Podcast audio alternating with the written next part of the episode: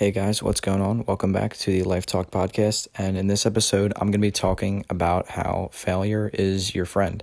So I know that sounded really cliche and cheesy, but it actually is a pretty interesting concept that I haven't really talked about. I've talked about failure, but not in this light necessarily. So stay tuned because this is, I'd say, a pretty valuable episode.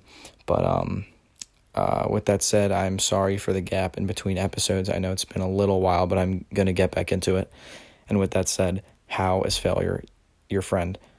Well, from the moment we fail, we have to realize we have to stop and just not go into like a, a terrible failure mindset. And that is when you fail, you're just down and you're just thinking, I'm a failure. It's going to fail next time. I've never been able to achieve these things. And you're just telling yourself all these like terrible affirmations that's not that aren't going to help you in any way and you have to you have to stop from the moment you fail and think i have next time next time i'll do better like things like that like i didn't achieve it now but i will achieve it in the future so you have to stop that terrible failure mindset from right right when you fail i know it's upsetting i totally understand no matter what area of your life it's in but you have to think either this happened for a reason, if you think that, or if you think um, just something something positive that you believe. If you don't think everything happens for a reason, then say, hey, next time I'm gonna do good. That was just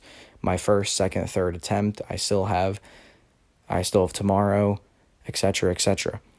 You you have to stop it before it starts because those affirmations just are just going to lead you to a negative path of just bad affirmations that are not going to help you in any way. So you just have to just stop and use use that failure as motivation.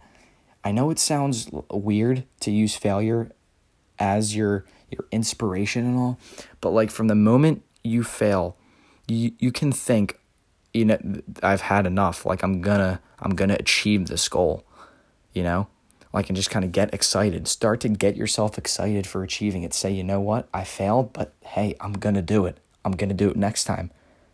You know? So kind of use that and it, and it's going to help. It's going to help you not only to stay positive but ho- hopefully achieve that goal.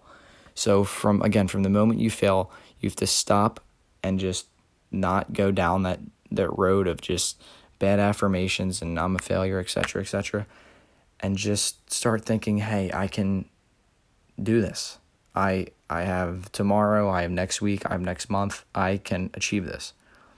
So just use that as your use failure as your inspiration, your motivation because it's not as big of an enemy as you think. It can can be a drive in your life if you if you react to it right. If you don't take failure as hey i i'm a failure and you take it as that was a failure but that's not who i am. I am not a failure. That just was a failure. That does not mean i'm a failure and i will achieve what i want to achieve.